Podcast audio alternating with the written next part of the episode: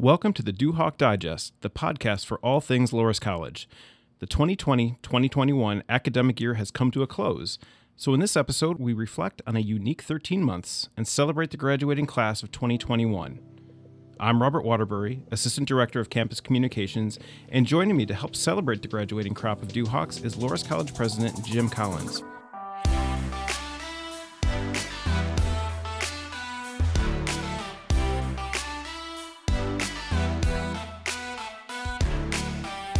Jim, welcome to the Duhawk Digest. Thanks, Robert. Good to be with you as always. Welcome back. It's been a while since we've had you on the podcast. Yes, it has. You seem a lot happier because it's been a, time, a while since we talked. So. no, I'm just more excited because you're finally back and Oh, we had I'll a chance to chat. So, so, uh, well, and a lot's happened in the time that we've last chatted. That's so for sure. It's been an, an eventful 13 months to say the least. So the campus closed last March. Everything went to online. No commencement at the end of the academic year. A lot of changes on campus to accommodate for social distancing and safety protocols.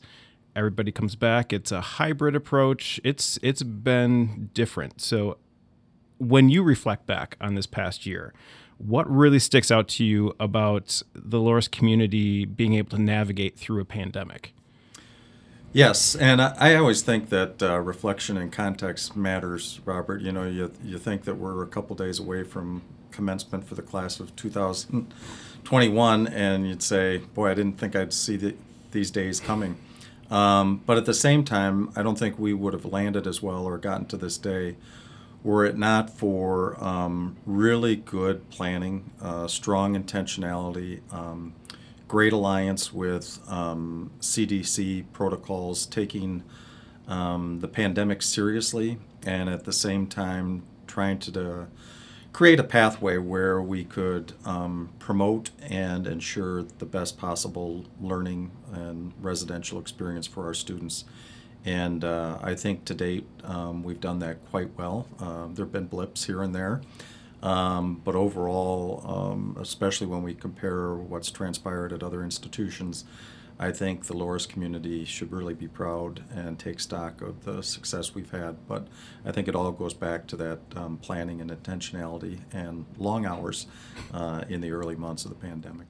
Yeah, a lot of people doing a lot of things to make everything come together, and it's as you mentioned, there's a path. You're creating a pathway when there's no definite way to figure out what what's the best path. You, you know, everything is constantly changing, and seems like we've come out of it okay. Because one of the things that we haven't really touted publicly is really the success that we've had in limiting any spread and really containing COVID nineteen on campus for a full academic year. It's been we did a lot and it, you know very as you said blips here and there i mean obviously there's uh there's quarantining here and there but really no no outbreaks no shutting down anything we kind of made it through the end made it to the finish line so to what do you attribute that success Well, I think there, there are a lot of reasons, Robert. I, I think, again, going back to the planning, we were one of very few institutions in the country that um, developed a plan for the entire academic year. And what I mean by that is we, we modified how we were going to operate second semester. Um, we modified um, at what point we were going to send students home. Uh, for instance, at Thanksgiving break, a lot of institutions did that. But the second semester was planned out well in advance. And I think the extent to which we could remove uncertainty from the community, we think is the extent to which the community was better prepared and um, didn't have to worry about, well, what's going to happen next month, or is there going to be a break, or when's commencement going to be. Um, we kind of stayed true to form and, and worked the plans so that we were able to facilitate the calendar as we planned it.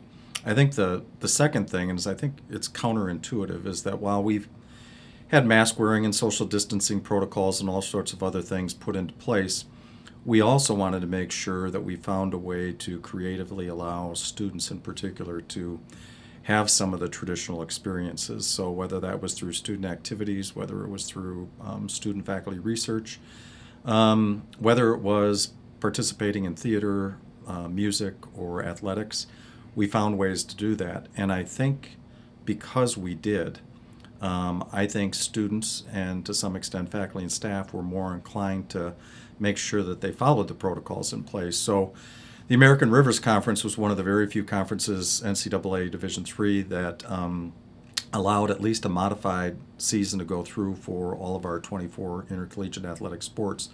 So, second semester, we had 21 of our 24 athletic programs practicing or competing.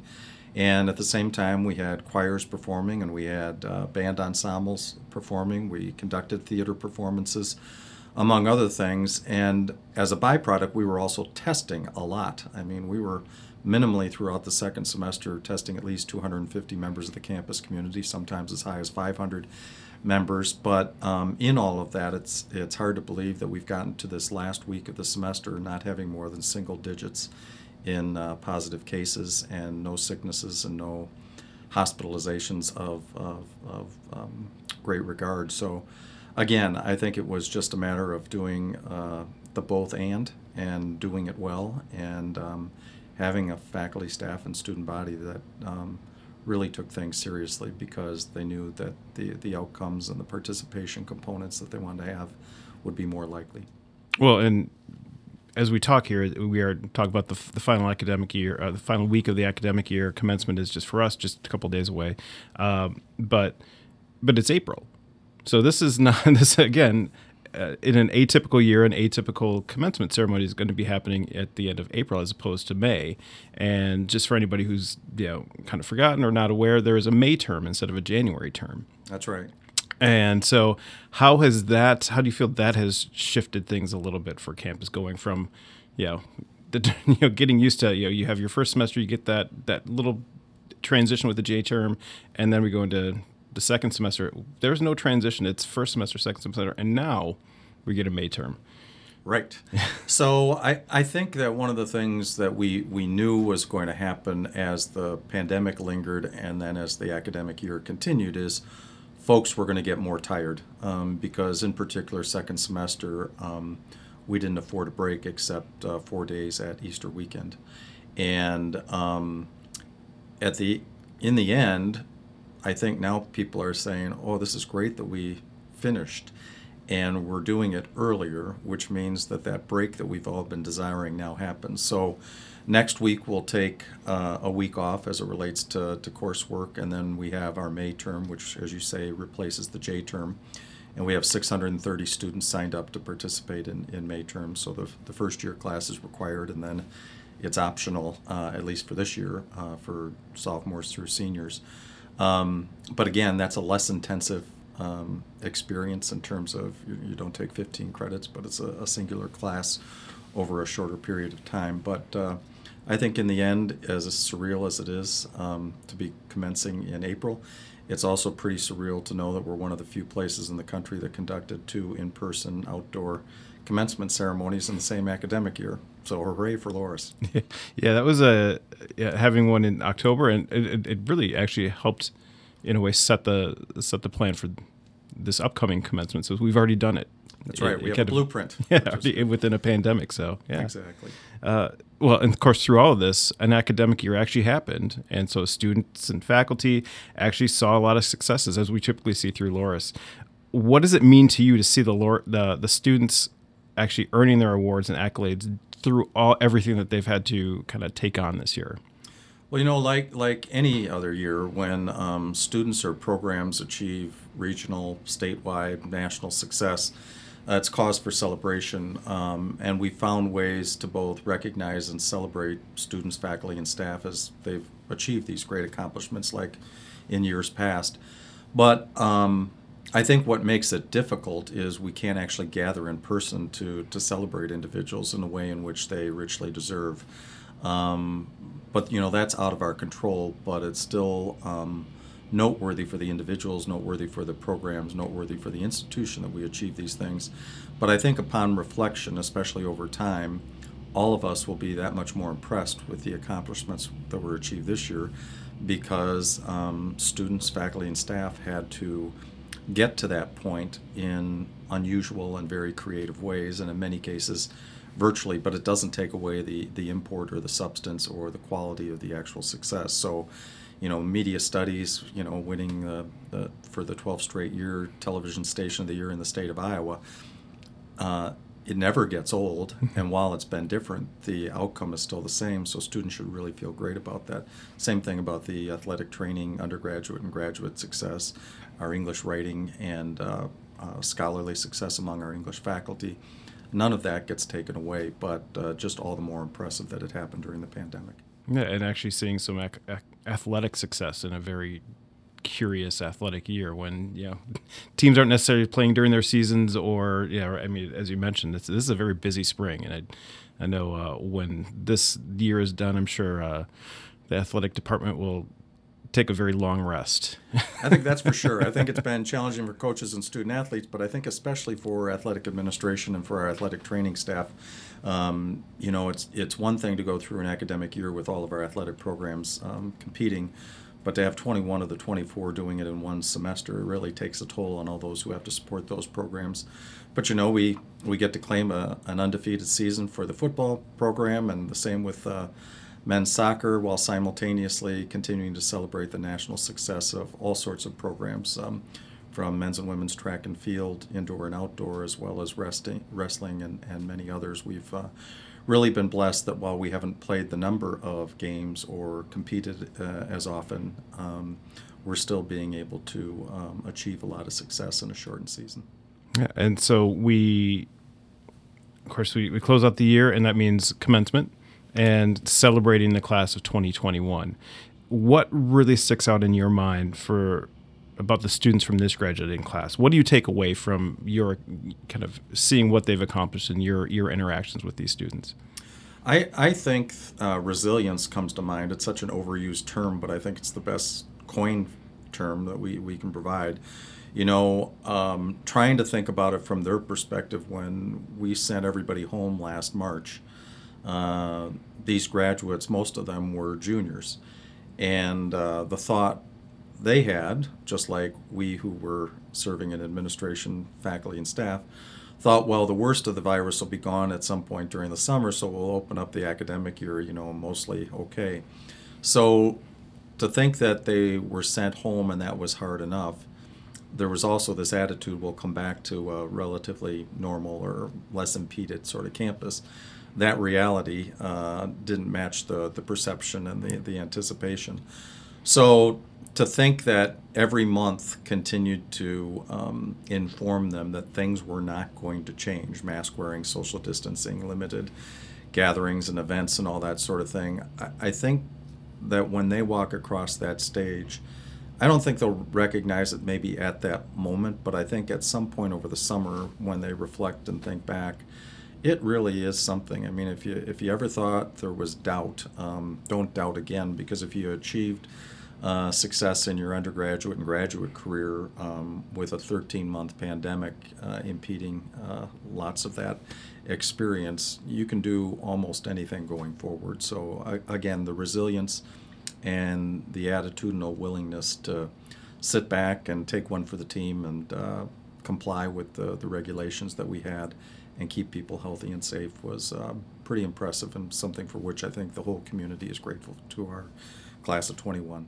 Yeah, and I think a pandemic gives you unexpected but uh, very appreciated preparation for future that things that they weren't expecting when they stepped on campus four years ago that, that most people don't even have yet that they've they've figured out a way to navigate that and that really sets them up well for the future there is no question and I, I also hope too that not just for the graduating class of 2021 but all of us as campus community members will be able to appreciate when things do get back to uh, somewhat normal said the things that we might have taken for granted previously um, so whether it's friendships or family or whether it's um, the educational or recreational experiences that we all have come to know over the course of the years that those will be all the much more appreciated and valued mm-hmm. Yeah well even in their their modified forms i think we appreciate them when we get them isn't that as, the truth? as they yes. come uh-huh yeah. kind of like I'm finished getting the vaccine, so it's kind of a euphoric feeling. I'm not sure that a, a vaccine would have ever brought so much joy to, to myself. just a big in this case. Just a sense of relief that you didn't anticipate ever exactly. happening, right? Exactly. Well, of course, we can't close one chapter without looking ahead to the next chapter, and so as you mentioned, there's a lot of uncertainty. Vaccines are being distributed, but there's a new normal that's still being established, and we don't quite know what it's going to look like. You know, one month from now, let alone three months from now. But from what we do know, what does the 2021-22 academic year look like to you from this from this date?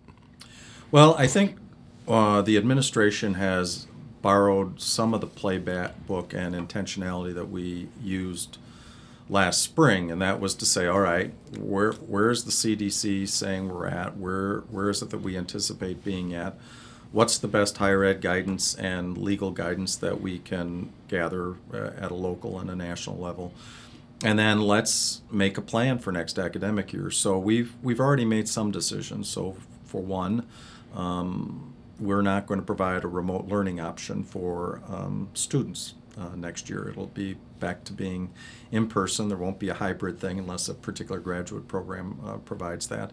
Um, we're going to start the academic year and end the academic year like we have previous academic years, so we're not going to move the schedule up or move the schedule back. Um, J term will return. There won't be a May term next academic year. Um, we right now would expect mask wearing and social distancing but the determining factor on that will be whether we reach a high level, high percentage of vaccinated members of our community. You know, it was only in recent days that um, undergraduate students in the state of Iowa were able to have access to the vaccine. So, as of yesterday, to think that already 30% of our full time faculty, staff, and student body have already received um, uh, the full vaccination schedule is pretty great. So our plan is to continue to encourage and to educate our um, campus community to get vaccinations. And um, we're withholding mandating uh, the requirement of vaccination, vaccinations just because we think individual choice always goes a, a longer way in terms of people feeling good about what's been done. But um, there may be a point where we mandate, um, depending on where we find we're at uh, over the summer. And there be, may be mandates um, beyond the institution. So, for instance, the American Rivers Conference may require all programs to have vaccinated students if they're going to compete in any one of the intercollegiate athletic sports. Um, my guess is that vaccinations for student teachers will still be required if, if they want to go into to schools. Mm-hmm. Um, so, again, some of those things will naturally happen beyond um, the, the the plans for the campus. But uh, again, I think we've got a lot fairly well figured out, but fully know that over the course of the next five months, um, we're going to have newfound information and therefore make newfound decisions. Mm-hmm. Well, and on, in addition, so obviously we have. Uh, our, our, graduating class leaving campus, but not everybody is actually leaving. Some people will actually be returning for a ninth and tenth semester. Mm-hmm. Right now, we have um, I think 50 students that have taken advantage of the ninth and 10th semester um, initiative that we announced last summer. So this gives students an opportunity to have additional time to complete their undergraduate degrees uh, and or continue to participate in the extracurricular programs that they, they love and hold dear. Um, so that's a that's a good chunk of, of students that uh, under normal stir- circumstances wouldn't be back next year, mm-hmm. but because of the unusual circumstances, will return, and we're looking forward to seeing them and giving them the opportunity to um, experience more fully the the Loras experience that they didn't necessarily get to access in recent months. Yeah, and that's from whether it's on campus activities to either, either some of the on the experiential learning that was kind of shelved a little bit because of pandemic restrictions. So, a chance right. to take advantage of you know that full experience at least as much as we can offer. That's for sure. Year. Yeah, study away was. Uh, taken away. Uh, in many cases, internships were taken away. Um, various extracurricular programs participating at, at, their fullest was taken away. Um, and my sense is that it'll be, um, well, maybe not fully normal, it'll be much more expansive as we go into next academic year. Okay. Well, something to look forward to. It's, Absolutely. Yeah, always something different. And yeah, next year, as, as unique as this year has been, uh, hopefully we get more unique next year, but more normal too. I agree. I don't know who uh, coined the phrase, but uh, the only constant in life is change, right? Yeah. So we, we know that there will be some changes. What those will look like, we don't necessarily know. But uh, I think the campus proved to itself that uh, heading into this past academic year, there was an awful lot of uncertainty. And while we don't have certainty to this day, there's a lot more that's known and understood um, all these months later, and it'll make us that much better and that much more. Um, uh, wise as we go into next academic year. Yeah. Well, Jim, thank you so much for Thank you, sitting in and sharing the kind of reflecting back on the past year and talking about the, the class of 2021. And um, we'll see what, what lies ahead for us. Agree. Thanks for your good work and thanks for bringing the good news, Loras, out to our larger community. Well, thank you. And thanks again. And thank you to our producer, Trent Hanselman, who continues to do a fantastic job with all of his work, both on this podcast and in his digital media. And thank you to all who listen into our discussion. I hope you'll join us in offering our, your congratulations to the class of 2021, which you can do on social media using the hashtag LorasTogether. Also, be sure to visit the Loras Daily at daily.loras.edu to get daily updates on news, features, and podcasts from across Loras, including our ongoing spotlights on some of our graduating seniors, which will continue into the summer. We hope you'll join us next time for another Duhawk Digest. Until then, take care of yourselves and each other, and go Duhawks!